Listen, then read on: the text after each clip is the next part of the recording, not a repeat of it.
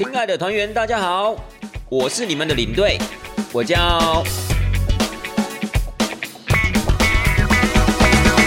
Hello，各位亲爱的听众朋友们，大家好，我是领队，欢迎回到带团这档事儿。那咱们今天要讨论这个主题呢，事实上领队我在上一节节目快要结束的时候啊，就已经稍微跟大家透露了一下，对吧？但是我也知道啊，上一节节目实在是有够长的，所以呢，我实在不敢保证是不是每一位听众朋友们啊，都有从头听到尾啊。搞不好有些人就听了二分之一，哦，听了三分之二，可能就没有这样一个恒心毅力啊，继续听下去了，对不对？所以呢，剩下的部分可能你们还会另择良辰吉时吧，才把它听完。所以呢，可能在上个礼拜就第一时间呢，没有被告知到我们今天要讨论的主题。但是如果假设您上个礼拜就已经知道我们今天要讨论这个主题的话呢，我觉得你个人应该还会蛮期待的，就是它算是一个旅游客诉事件嘛。刚好就是在年前发生，然后一直在过年期间呢，其实都闹得沸沸扬扬的。所以呢，我觉得你可能会很好奇，哎，领队我大概是怎么去想这件事情啊？怎么看待这个事情啊？又或是说，如果是领队你的话，你会怎么做呢之类的？所以呢，我觉得这一个主题呢是还蛮有发展的空间，而且我觉得也蛮适合拿来跟各位听众朋友们做一个分享的。当然了，我也想说，搞不好有一些听众朋友会觉得说，哎，领队没有想到连你也要蹭这个事情的热度，哎，我觉得这个事情基本上只要是旅游从业人员就应该要来蹭一下，你不觉得就很适合吗？是不是？而且说句实在话啦，这件事情其实也没有什么热度可言的嘛，对不对？因为严格讲起来，它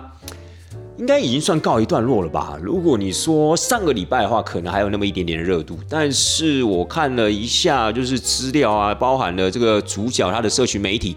到了这个礼拜，到了我们分享这个节目的当下，好像已经没有什么在讨论了。可能甲乙双方他们有一些共识吧，或者他们正透过公正的第三方在他们做一些呃决定啊什么之类的。但起码他们没有在诉诸公论嘛，就是没有把它丢在什么那种社群媒体上面啊，或是那种电视媒体上面啊，然后大家就讨论的沸沸扬扬之类的。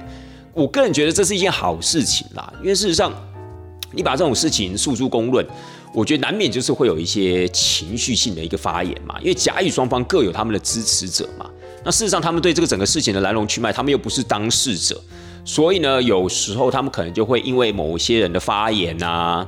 或是是一些事情的发展啊，可能就会让他们的表达比较情绪化。那一旦事情进入了情绪化的阶段的话，哇，那就很难理性面对啦，那就各自有各自的拥拥护者之类的。那甚至呢，可能会造成一些。我觉得不必要的一些对立啊，或是争执啊，甚至纠纷之类的，我觉得那个本身对旅游业也好，对消费者也好，其实都不是一件好事情嘛。那也就是因为这样的一个时间点呢，我个人觉得，哎，如果这样子回头去看这件事情的话，我个人会觉得比较客观啦，而且也比较全面嘛。当这个事情正在发生的时候，其实领队我就有蛮多的一些同事啊、朋友啊，就在问我的想法了，就说，哎，你怎么看这个事情？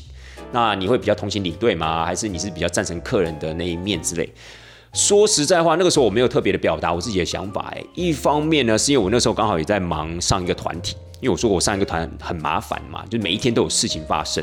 那更不要讲说在出团之前有很多细节啊，去对啊，干嘛之类，搞得我很烦心。所以虽然这个事情呢，严格讲起来，它应该在年前，好像是二月四号左右，它就爆发了。可是呢，领队我那个时候我没有特别的去想要了解，或者想要去追踪之类，因为那个时候我还有很多事情要 要烦之类的。所以啊，我必须说，这个事情在我现在做节目跟大家分享之前，我真的还是处于在一个一知半解的状态。那是因为呢，在差不多在这几天这个礼拜呢，我才开始去收集一些资料啊，回头看这个事情啊，甚至包含上到主角的社群媒体上面，啊，包含他的脸书，去看一下他的一些连友啊、粉丝这样的一个回复啊、留言啊，还包含了二月十二号当该团的领队回到台湾之后，他所。贴了那篇文章啊，我都把它整个看完之后呢，当然还有一些枝微末节的一些发展，全盘了解之后呢，我才觉得比较妥当，比较适合来跟各位听众朋友们做一个分享。好啦，所以呢，我们节目接下来呢，可能会朝三个大方向来跟大家分享这个事件。第一个方向呢，就是我的看法。好，我相信这个也是蛮多听众朋友们很好奇的。第二个呢，就是如果今天是我的话。我会怎么做？也就是说，如果今天该团领队啊是领队我自己本人的话，那我会怎么去解决这个事情？我会怎么去跟当事者去做沟通？我相信可能蛮多人都很好奇的哦，就说哦，领队你不要只会讲哦，如果今天是你在现场，你会怎么处理？对不对？我就告诉你，如果今天我在现场，我会怎么处理，好不好？那还有第三部分呢，就是说我会把我碰到的一些个案呢，也把它拿到节目的最后啊，来跟大家做一个分享。但是呢，在我们朝这三个方向走之前呢，我们是不是也应该要预期？搞不好有一些听众朋友们是完全不知道这件事情的。虽然我相信这绝对是少数啦，因为这个事情其实真的，不管是在所谓的传统媒体，就是电视上面，又或是社群媒体上面，其实真的是闹得蛮大的一件事情。所以你说你要完全不知道它，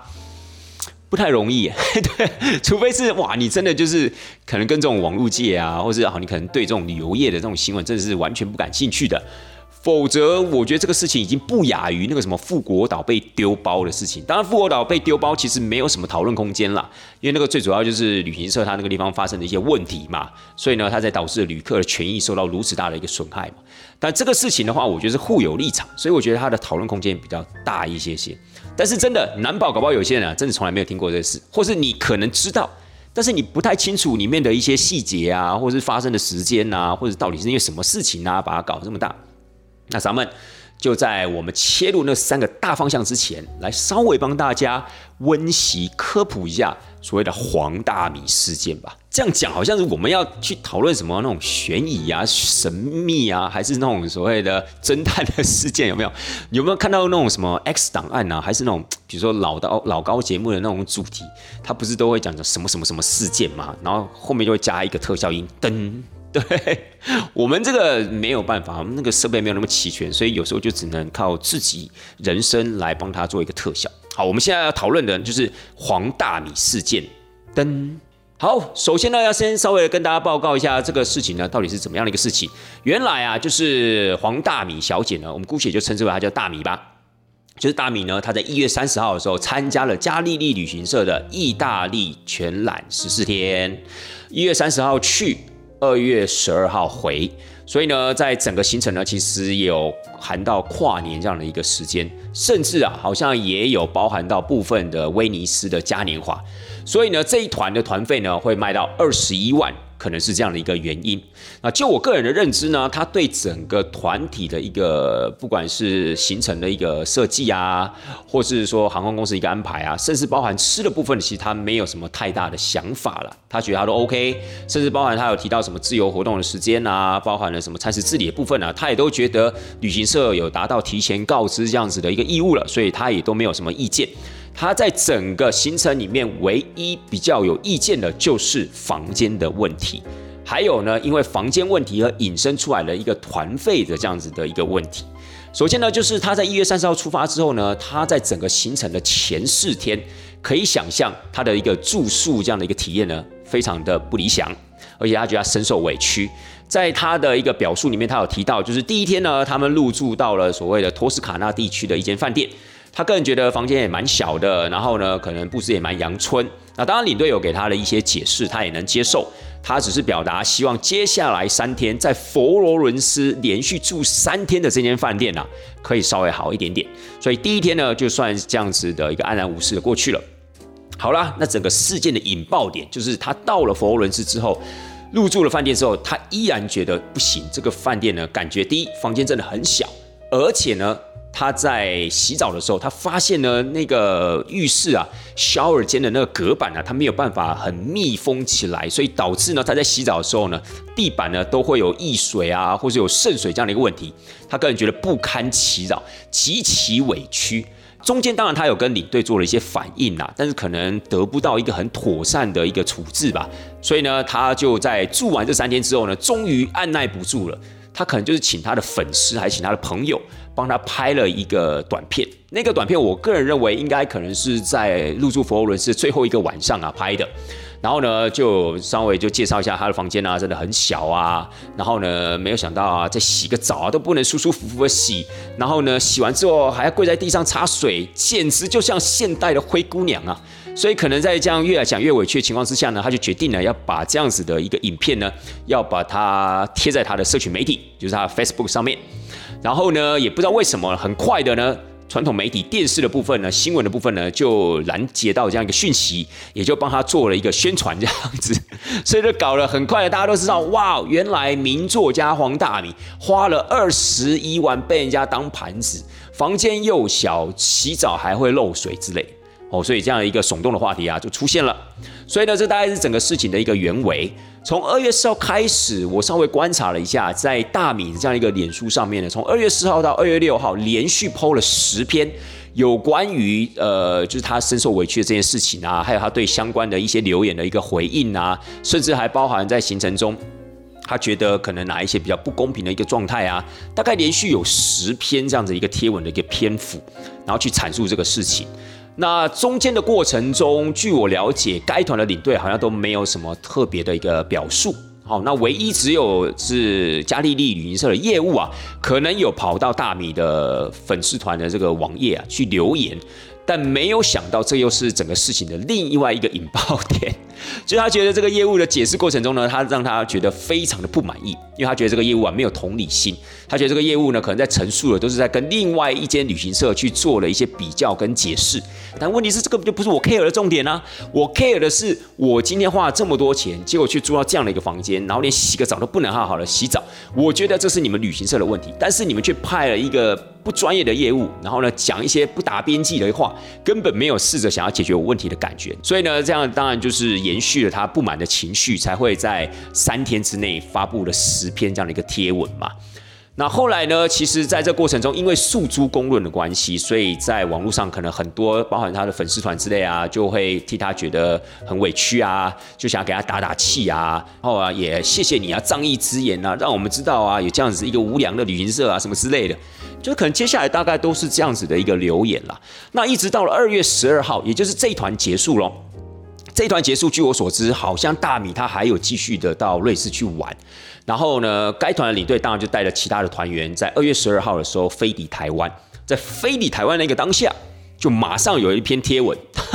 就是该团的领队呢，就针对这整个事件呢，就不再沉默了。好，他就非常巨细靡遗的、通情达理的，把所有的事情的原委呢，就把它陈述了下来。当然也有加注一些他本人的一个想法啦。所以呢，也就在这样的一个情况之下，哎，整个社会的这样子的一个表达的一个风向啊，好像就有点转变了。本来呢都是算蛮支持大米的，就觉得阿林社你应该要说清楚啊，讲明白啊，你的业务怎么这么不专业啊？你有没有试着想要去解决人家的问题？你们到底有没有同理心之类的？就没有想到呢，这个领队呃发表这篇文章之后呢，哎，大家就觉得嗯。好像旅行社也蛮站得住脚的哦，旅行社该做的事情都有做啊。那旅行社呢，其实该表述的、该传达的也都有做啊，不应该受到这样的一个指责。就大家呢，社会大众慢慢的又开始怎么样，有一点点同情这个领队，有点同情这些旅行社了。那二月十二号这个事情，就是该领队贴完这个文章之后呢，大米当然有针对这个文章有做出了一些表达，我跟陈述。然后呢，再过不久之后，刚好好死不死，我不知道是不是连锁反应还是怎么样的，刚好又有另外一团加利列团也出了这样一个状况，刚好也是一个团员呢，也是 complain，就是包含了说饭店的问题啊，还有所谓的一个整个行程的一个问题啊等等，他也是付了一个很大笔的一个团费。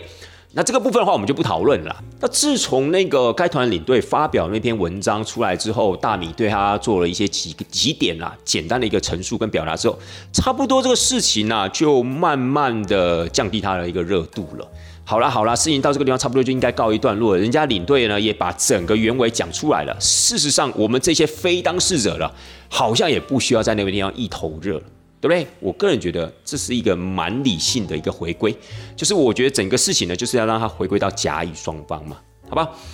好，那接下来呢，要跟大家报告的是领队，我怎么知道这件事情的？我知道这件事情的时候是二月十号，哎，就是他贴上这一个影片的那个当下，但是我不是透过新闻画面知道的，我是透过我的团员知道的，很妙吧？就是。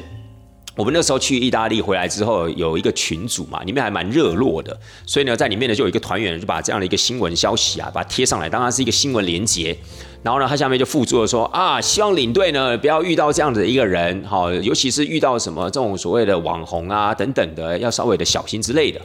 那那时候其实我没有特别的把它点开来看，所以那时候我就留了一个言，我就说，嗯，我相信绝大多数的团员都是应该是正常的，对。但是呢，我事后想想。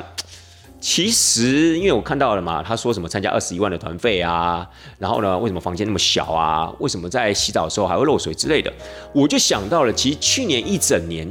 就是大家对这种所谓的高团费所产生的高期望，而引起的那种所谓的高度的落差，的确产生了蛮多的一些客诉的事件。当然，客诉事件是有大有小啦。那一些小的事情，可能就在团上面可能颇有维持啊，就觉得啊，以后可能不会想要参加这么高团费的这样的一个团体那有些真的比较严重的，搞不好真的会打电话到公司去客诉的，也不一定。但是在去年的的确确发生了很多这样子的一个所谓的认知差异的这样的一个情况，所以后来我就回复了，嗯，我就回到我们那个群组里面，我就说，其实我也能理解他啦，因为他也算是在为他的权益做一个争取嘛，所以呢，我觉得这个也无可厚非了。我付了这么高的一个团费，好，今天姑且不去论这个二十一万到底是高价团、中价团还是低价团，因为其实。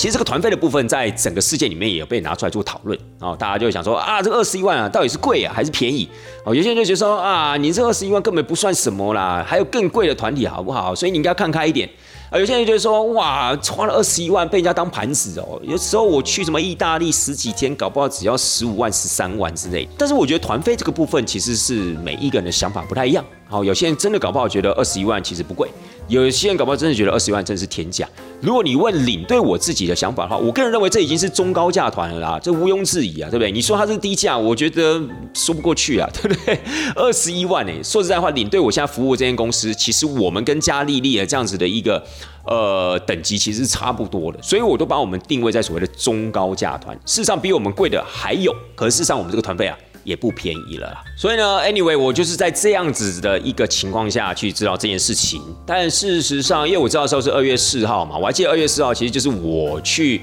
该企业罚站的那一天，对不对？所以我罚站完之后呢，我当然就没有什么心情想要去了解这件事情啦，因为我整个脑子就很烦啊，就接下来还要去带这个团，对不对？所以我就没有去多想。但是那个时候呢，我当然有把他的那个影片也打开来看了一下，就很好奇嘛，对不对？就是说到底是怎么一回事，我还是有看了一下。我个人那个时候第一时间的直觉呢，是觉得这个人的反应有点过度了，因为这样子，然后就把这样影片丢出来公审，而且我后来才知道。原来这个团是在进行中，我一开始以为我那时候看到我团员贴的这个新闻连接的时候，我以为说啊，OK，可能是回来之后真的觉得自己很委屈，然后决定呢要把它就是可能在当下录了一段影片啊，要贴在网络上啊，要跟他讨论啊、分享啊什么之类。没有想到他还是在玩的过程哦，就是说还没有结束哦，而且才行程中的可能第三天、第四天这样的一个情况，我就觉得哇，这个行程还在进行。然后甚至呢，我觉得他可能也都还没有接获到旅行社给他的一些说法，他就把这样一个影片贴上来了。你都还没有得到旅行社的回应，我觉得对旅行社是不是有那么一点点不公平？当然，我不太清楚这样子的一个心态是什么啦。我觉得其实你今天如果真的要解决这个问题，你应该要面对的是旅行社吧，而不是说哦，你今天把这个影片贴在你的粉丝团之后呢，你可能就可以获得到解决的方式了。好，因为呢，那些粉丝团的粉丝们呢，会帮你呢打电话到嘉丽丽，然后呢问嘉丽丽该怎么处理，然后请嘉丽丽做出一个妥善的一个回复。我觉得不可能嘛，对不对？因为大家可能也都是表达自己的想法，哦，可能蛮多人是想要支持你的，为你打打气。简单来讲，就是你可以得到一些安抚啊，你可以得到一些支持啊，某种程度上面可能可以让你的心里好过一点点。好，但是我觉得这些东西应该是在于说，你跟旅行社无法沟通，或是你透过公正的第三方也没有办法解决这个问题的时候，你可能才会选择这个比较激烈的手段嘛，对不对？可是当你还有选择的时候，甚至旅行社都还没有给你初步回应的时候，你就去做这样的事情，我个人是觉得有点不理性的。那也因为是这样的关系，你就要能预料到。当你诉诸公论之后，一定会有正反两面的声音。当然，你是贴在你的粉丝团。当然，其实绝大多数的社会大众是比较关怀、比较弱势的那一方，也就是我们所谓消费者的那一方。因为毕竟我们社会大众也是多数都是处于消费者的角色嘛。所以呢，你一定相对会得到比较多的一个支持。但事实上，你有解决到你的问题吗？我个人觉得是没有的。诶，或许可能你的情绪上面有了一个发泄。或者你在情感上面得到一些支持，但事实上，你有没有可能也因为了一些呃对立面的一些声音，造成了你整个旅游中的不快呢？好，比如说可能还是有些人认为说啊，你这反应过度了啦，啊，你这个有操作之嫌啦，啊，你就是想博取声量嘛，什么之类的。当然，可能我觉得在当时可能是七比三这样的一个程度，我就支持他的人有大概百分之七十，但是可能呃，对于他这样的一个行为感到不解的或者不欣赏的，可能百分之三十。但是这百分之三十还是可能会影响到他这样的一个旅游心情啊。就像我刚刚讲的一样，从二月四号到二月六号。短短的三天，他发布了十篇的贴文，而且这十篇贴文，你可以从他的贴文或者从留言里面的回复看得出来，他心情是有很大的一个波动的，甚至呢，可能原本还没有这么不高兴的，但是因为可能看到那些比较跟他是对立面的那些留言之后呢，他心情就更不悦了，他就觉得说，我今天只是表达我的想法，为什么你要抹黑我？为什么你今天要站在我的对立面伤害我之类的？那可能那些人也很无辜啊，那些人就觉得说啊，你把今天这样子的一个影片贴上来之后，不就是诉诸公论吗？那就每一个人都可以表达他的想法啊。但你不能因为说啊这些想法跟你不一样哦，那你就生气，或是你就觉得啊大家就是反对你啊，大家就是故意来伤害你。其实这种东西就是有点像是双面刃一样的感觉。所以我的重点来了，就是说，第一，把这样子的一个事件，在还没有得到旅行社回应之前。甚至旅行的过程还没有结束之前，你就把它诉诸公论的话，那这样子的一个过程可能会影响到你接下来游玩的一个性质，那是势必的，因为你每天可能都会看说，哎，我贴出了这篇文章，到底大家对我这样子的一个论点的看法是什么？你当然是期待是好的，你当然是期待是站在你这边的，但遇到不好的怎么办呢？对不对？你会不会影响到你接下来一个旅游的一个过程？二月四号到二月六号，短短三天发了十篇的一个文章，我相信他几乎是没有什么心情在旅游的，他应该几乎都在看他，都在关注他的那个 FB 的这个粉丝团里面的人是怎么留言的，然后呢，他要试着要怎么样发布下一篇的这样一个文章出来。我觉得这样不是就有点本末倒置了吗？对不对？你今天应该是要设法让你这十四天玩的精彩、玩的开心嘛。而且你才形成的一开始，哎，如果你今天是行程快要结束了，那也就算了。你才形成的一开始，就等于说你接下来几乎都没有办法好好的玩了嘛。然后第二点是说，这样的做法是不是真的可以解决你的问题呢？这样的做法不但没有办法解决你的问题，反而呢还会造成更大的这样子的一个伤害。那我觉得这真的没有这样的一个必要了嘛，对不对？因为如果今天你真的要解决你这个问题，可能是你要积极的去跟旅行社做沟通。比如说，你可能或许觉得这个业务给你的答案真的是很鸟，真的是非常的不理想，你完全没有办法接受。那没有关系啊，你可以跟他讲说，我觉得你根本就没有站在我的角度帮我想，我想要跟你的主管谈话，我想要让我这个整个行程接下来可以稍微的比较顺利一点。我觉得积极的跟旅行社做沟通，我觉得这才是应该的。而且我相信呢，你也可以透过领队去做进一步的沟通。比如说，你可以跟领队讲说：“哇，你们的业务有回复我，但是我真的觉得没有办法接受，是不是可以请你麻烦跟你们旅行社的主管讲说，接下来有没有什么方式可以去改变这个情况？因为毕竟我这三天已经住完了，那我感受是真的很不好。我希望你可以积极的帮我沟通一下，好吗？”我相信领队基本上也会去帮你这个忙，他会去反映这个问题，他会告诉公司说：“哦，不行哦，这客人的那个情绪啊，还是没有办法被平复下来。”所以我觉得公司这个地方可能要派另外一个人，或者更积极的跟这个团员沟通，或者更积极的去解决这个问题，好不好？这就是我对这个事情的看法。我觉得呢，呃，大米这样的一个做法，我不是那么的苟同。我觉得那只是纯粹在情绪上的一个抒发。可是事实上，你要解决这个问题，你不应该是朝这样的一个方向去做的，因为那反而呢，就是会让你的心情更不好，好吗？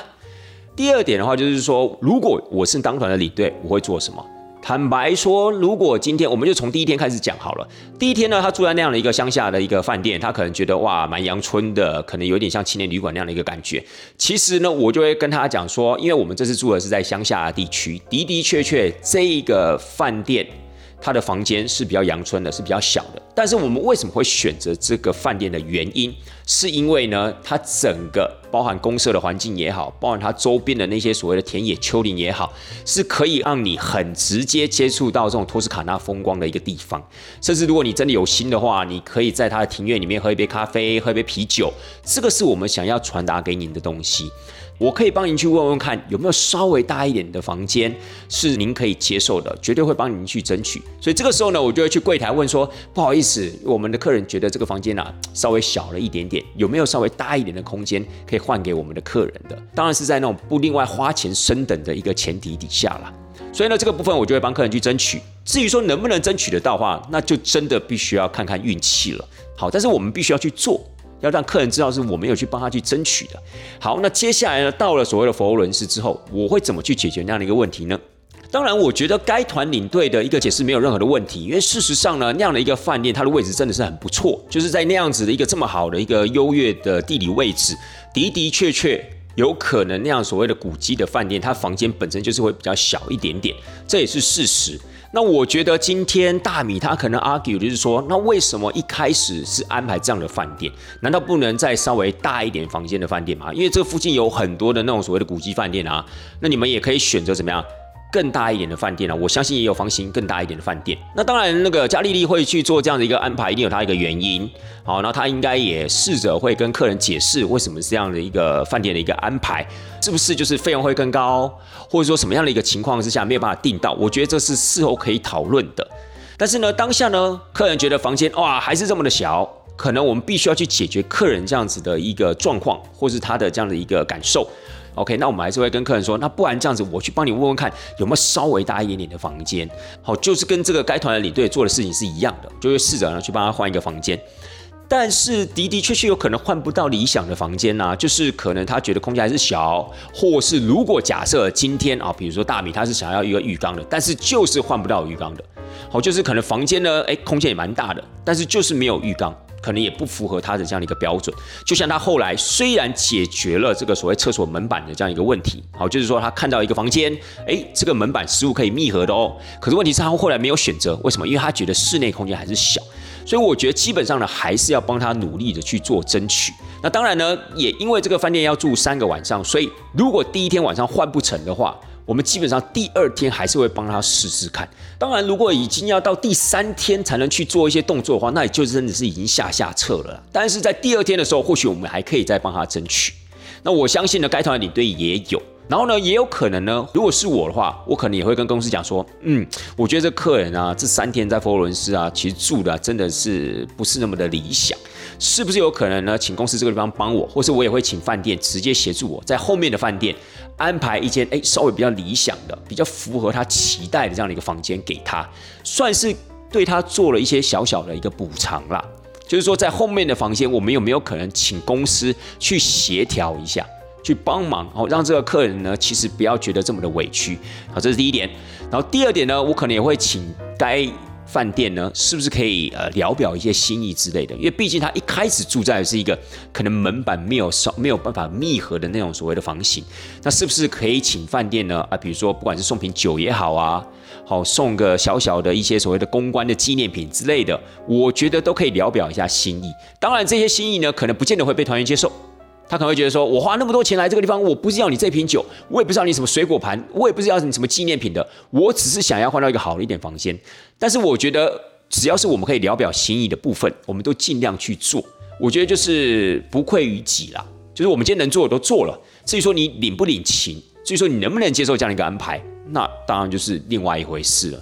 因为我相信，当客人知道你有在帮他做一些努力的时候。他其实基本上呢，还是会感谢你的。所以呢，包含大米他也讲说，诶，他觉得领队是辛苦的，他觉得领队是蛮专业的。他事实上也觉得领队可能没有办法在当下做出什么决策，所以他才会想要诉诸旅行社，是不是可以给他一个交代？所以这个部分呢，我相信该团的领队呢，跟我的一个处理方法应该是差不了太远的。我们都会试着去跟他解释，我们也会试着把他的一个焦点导引到，诶，你今天住的这个地理位置这么好。事实上呢，其实，在佛罗伦斯这个地方，你绝大多数的时间可能也都是在户外。这个时候，你是不是应该更把握你这样饭店绝佳的一个位置，去买你想要买的东西啊，去拍你想要拍的夜景啊，去吃你想要吃的小吃啊？因为我看一下他们饭店位置都可以很轻易的达到以上我们所讲的那些事情，所以试着我们也会把它的焦点转移。可能很多听众朋友会讲说啊，你们旅行社就是这个样子的，喜欢没事就转移人家焦点，然后就是大事化小，小事化无这个样子。其实站在领队的一个角度，我们要希望能达到的是团员可以开心的玩完整个行程。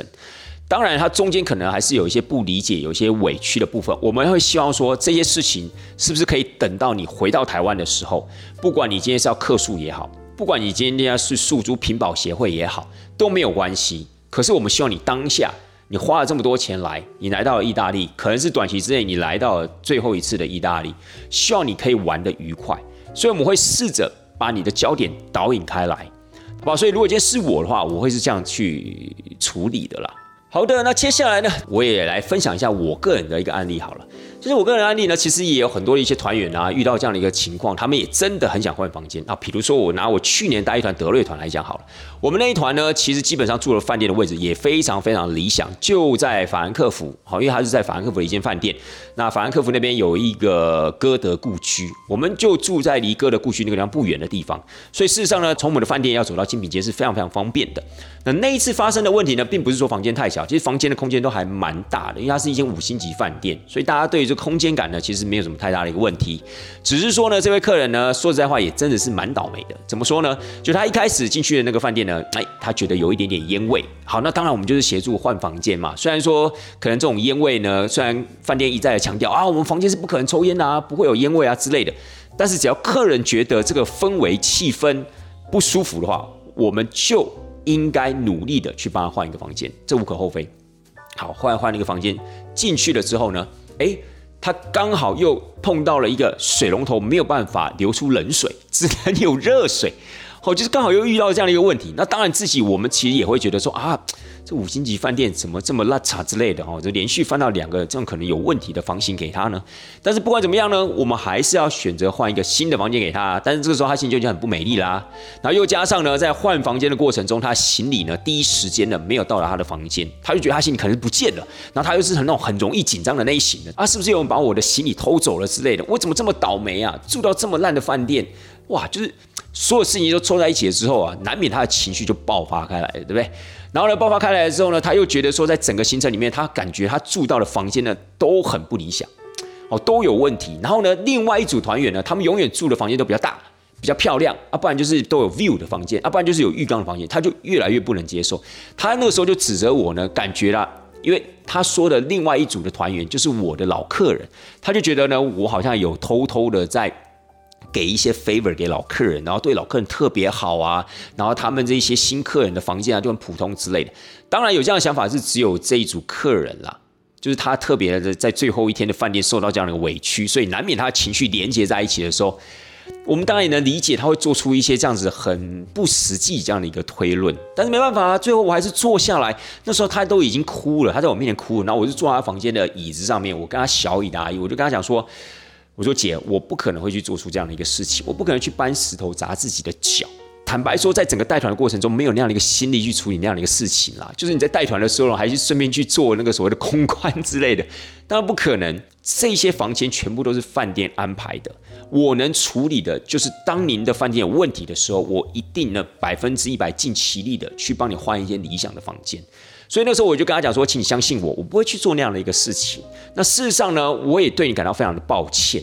就是呢，毕竟呢，跟我们合作的这间饭店呢，可能刚好两间房间都有问题，甚至在换房间的时候还换了一间有问题的房间给你。这个的确是我们应该要通知饭店去做检讨的。我们自己也要检讨，是不是以后还要跟这样的一个饭店去做合作？好，纵使今天它的地理位置这么的好，纵使它的房间大小也不错，可是问题是呢，它今天让我们看到了舒适的一个地方。我也跟姐姐讲说，那我们之后应该。会跟这个饭店讨论，我们是不是还有合作的一个必要？我觉得这个就是我们能表现我们诚意的部分。当然，这位姐姐一开始也是不能接受啊，她说：“你们要不要跟她合作是你们的事情啊，但是我现在心情就很不好啊，我就觉得你们旅行社就没有办好这件事情啊，你为什么要跟这么烂的饭店合作呢？你为什么要让我去受这样的委屈呢？”那那时候我也跟他讲说，姐，如果你真的觉得这次的行程玩的不开心的话，那也没有关系。回去之后，你针对你觉得不满的部分，你都可以跟我们的公司反映。好，比如你觉得我可能都在照顾一些我自己的老团员，没有关系。我觉得你回去你该怎么反应，好，我们都可以再来讨论，或是我们都可以来检讨。但是我希望你当下是可以开开心心的。好，是可以把这最后一天呢，开开心心的把它走完，然后最后开开心心的回国。至于之后呢，你想要付诸什么样的一个管道去争取你的权益，我们全力配合，好吧？所以这个部分呢，就是我觉得我们应该教导客人，就是说，在整个行程的过程中，领队绝对会协助你排除一切的一个问题。事实上，我最后换给他那个房间，也就是很 OK 的房间啦。饭店呢，也因为换房间呢还是出问题这样的一个情况，有给了他一些小小的一个礼物啦。好像我记得给他一个蓝牙喇叭吧，就是觉得对他很抱歉，就是让他在换了房间之后，感受依旧不够理想。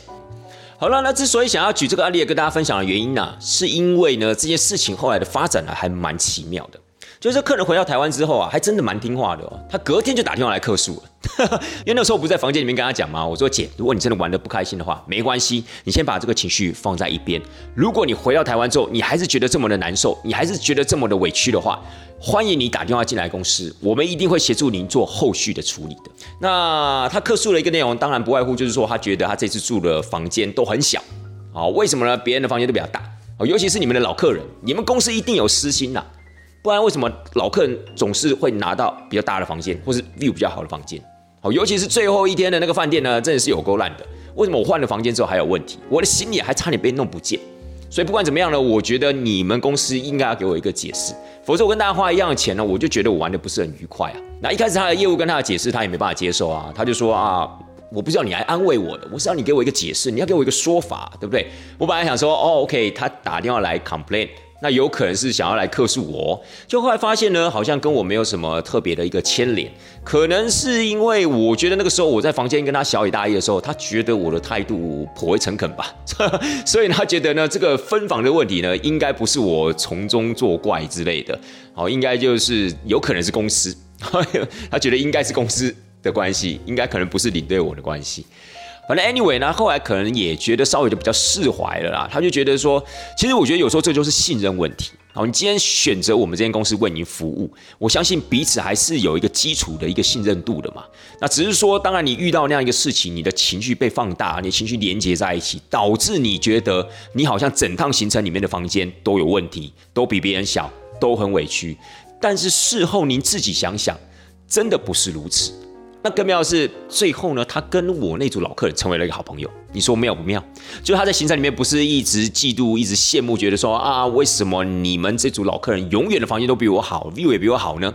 结果呢，他们在整个团体结束之后，哎，还互相成为了好朋友，不时有时候约出来吃个饭啊，或者在赖上面啊，可能会聊聊天之类的。事实上，那个时候他们在走行程的时候，我就觉得他们两个的感情好像很不错啦。怎么说呢？就我那组老客人，他是妈妈带一个女儿。那这一位客诉的大姐呢，她也是带她的女儿出来玩，所以他们性质非常非常相近呐。那当然在整个行程里面，他们就会走得比较近，因为他们可能聊天的内容蛮像的嘛，而且加上他们女儿年纪也差不多，所以他们可能会聊一些呃女儿一个教育的状况啊，女儿的个性啊，现在青少年的发展啊等等。反正那时候我就觉得嗯蛮好的啊，乐见其成啊，就是在整个团体里面你找到一个还不错的朋友，其实我觉得也是美事一桩。只是没有想到那个时候他在跟我 complain 的时候，他竟然会说啊为为什么他的房间永远都比我好？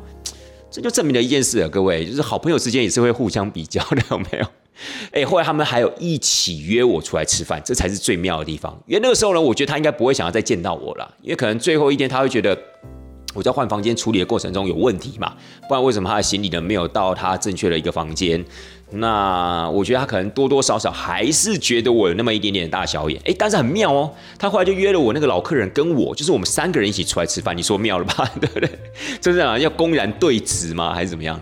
但是呢，不管怎么样，他在呃吃饭的过程中还是有稍微揶揄我了一下。他说：“你看啊，你这个饭店啊，你们公司真的不能再用了。最后一天呢，害我呢真的是非常非常的难过，而且真的很委屈，对不对？你们最后一天还要在楼下喝酒，对吧？”我说对啊，你看那个时候我都没有下来，为什么？因为我就觉得太难过了，我就觉得不公平这个样子。我就说，哎，季啊，我就跟你讲，不可能我会把好的房间都给他，然后把烂的房间都给你，好不好？那个时候其实我就把彼此当做是朋友的关系的，我就没有特别的说啊，我是领队，然后呢你是团员，然后我们是一个主从的关系，没有。既然你敢约我出来吃饭，我就敢直接跟你挑明的讲，是不是？所以呢，那个时候其实我们也都算是蛮谈笑风生的啦，就觉得这件事情算了就过去了。那你说后来这个大姐还有没有在找我们公司？有哎，她后来还是有问我们的行程哦，甚至有请我们的业务人员啊去帮她处理一些机票之类的。所以我觉得事情就是这个样子。当你面临到一些很棘手的问题的时候，当然你可能会很沮丧，当然你可能会很消沉，但是你还是要尽心尽力的去把你应该做的事情做好。因为呢，解决客人的问题，去服务客人，本来就是我们领队的一个天职嘛，对不对？所以，当你遇到这样的一个问题，当他对你感到迟疑的时候，你还是要跟他小以大意，你还是要把该讲的要跟他讲。至于说他最后会怎么想，至于说这个事情后来会怎么发展，还是老话一句，就是尽人事，接下来咱们就只能听天命了嘛，对不对？但是我始终相信啦，只要你真的很诚恳，真的很认真去帮你的团员解决问题的同时，我相信他会感受到。纵使这件事情后来的发展呢，可能还是不尽人意，但是我觉得那份心意呢，客人还是感受得到的。哦，所以其实我觉得在带团的过程中，包含了这种所谓的房间的问题呀、团费的问题，因为我觉得这次大米这个团费的问题算是衍生出来的啦。前提是他先觉得这个房间不好，然后他甚至去做了一些房费上面的一个调查查询之后，他觉得他这次付的团费太高了。或者说不应该付这么高的团费，结果住到是这样的一个饭店的房间，所以呢，我觉得这样的一个问题，其实在我们带团的时候是常常遇到，尤其在疫情之后呢，常常会有这样子所谓的高度的认知落差。但是我会觉得，就是说，这就是我们领队啊，必须要跟团员去诉说的，去。表明的，所以很多人其实那个时候有很多他的粉丝在回复的时候就觉得说啊，领队都会先敢打针啊，领队都会先把一些丑话讲到前面，所以让客人就慢慢的被催眠啊、麻痹了啊，所以针对这些不合理的事情，他们自然而然就会选择吞下去啊，不会反应什么之类的啊。大明你好勇敢哦，你好正义哦。事实上，其实我们并不是在这种所谓的粉饰太平，而是呢，我们就是想要正确的传输现阶段的情况。就好像团费为什么变得这么贵，有时候不仅仅是。旅行社的关系包含了像车公司，包含像航空公司。我相信航空公司大家都知道，航空公司的涨价的幅度也非常的高。自从在疫情之后，所以这些东西、这些费用的垫加起来呢，就会导致团费的高涨。但不代表说你今天参加这个团体就会比疫情前要高级的许多。好，你可能从朋友那边知道说啊，你住的是哪一些饭店，结果你发现啊，我这次付了贵了五万块，怎么好像跟你的饭店还是差不多啊？甚至有些饭店可能还不如你之类的。我们必须要跟大家解释，就是说这是纯粹的价格的上涨，而不是说今天我们设计了一个很高档的行程，但是却带你去入住一些很低档的饭店，不是那个样子的，而是纯粹的反映疫情之后，反映疫情这三年这样的一个物价上涨的情况。所以这个东西，我觉得你说是打针吗？你说是先建立一个心理建设吗？我觉得是没错。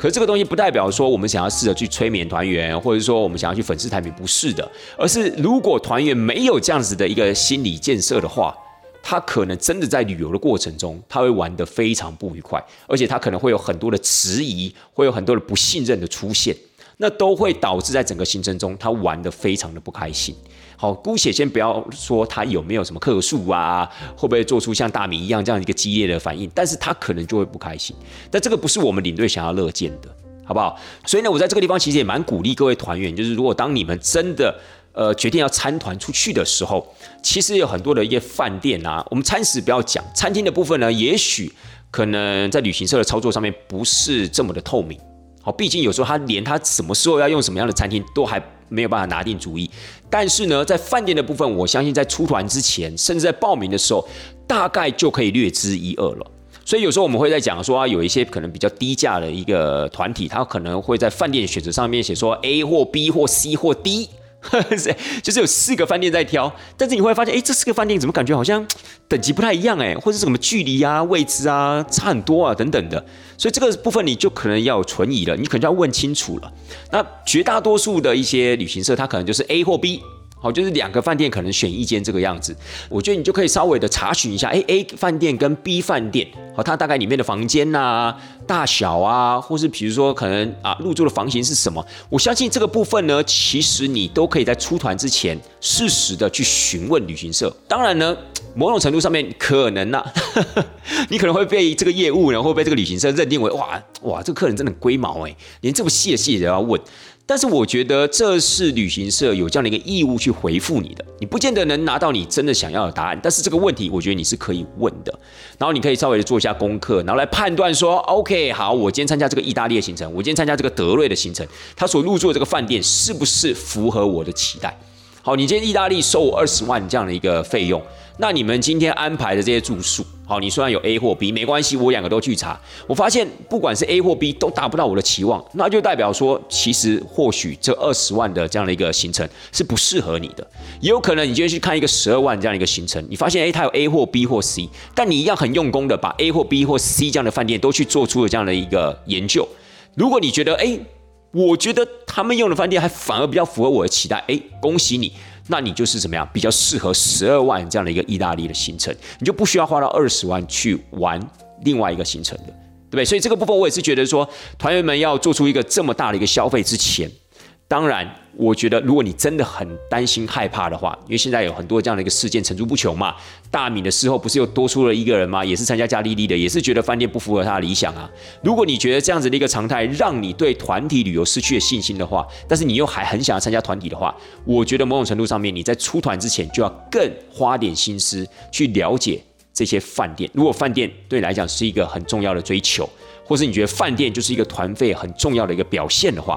那我觉得。你可以透过业务的协助，透过旅行社的协助，让你对你即将要报名的这个团体的饭店多加了解，好吧？这样子的话，可能反而自己呀会自己给自己建立一个什么心理建设。那我们在团体中为团员做的心理建设呢，只是一个怎么样，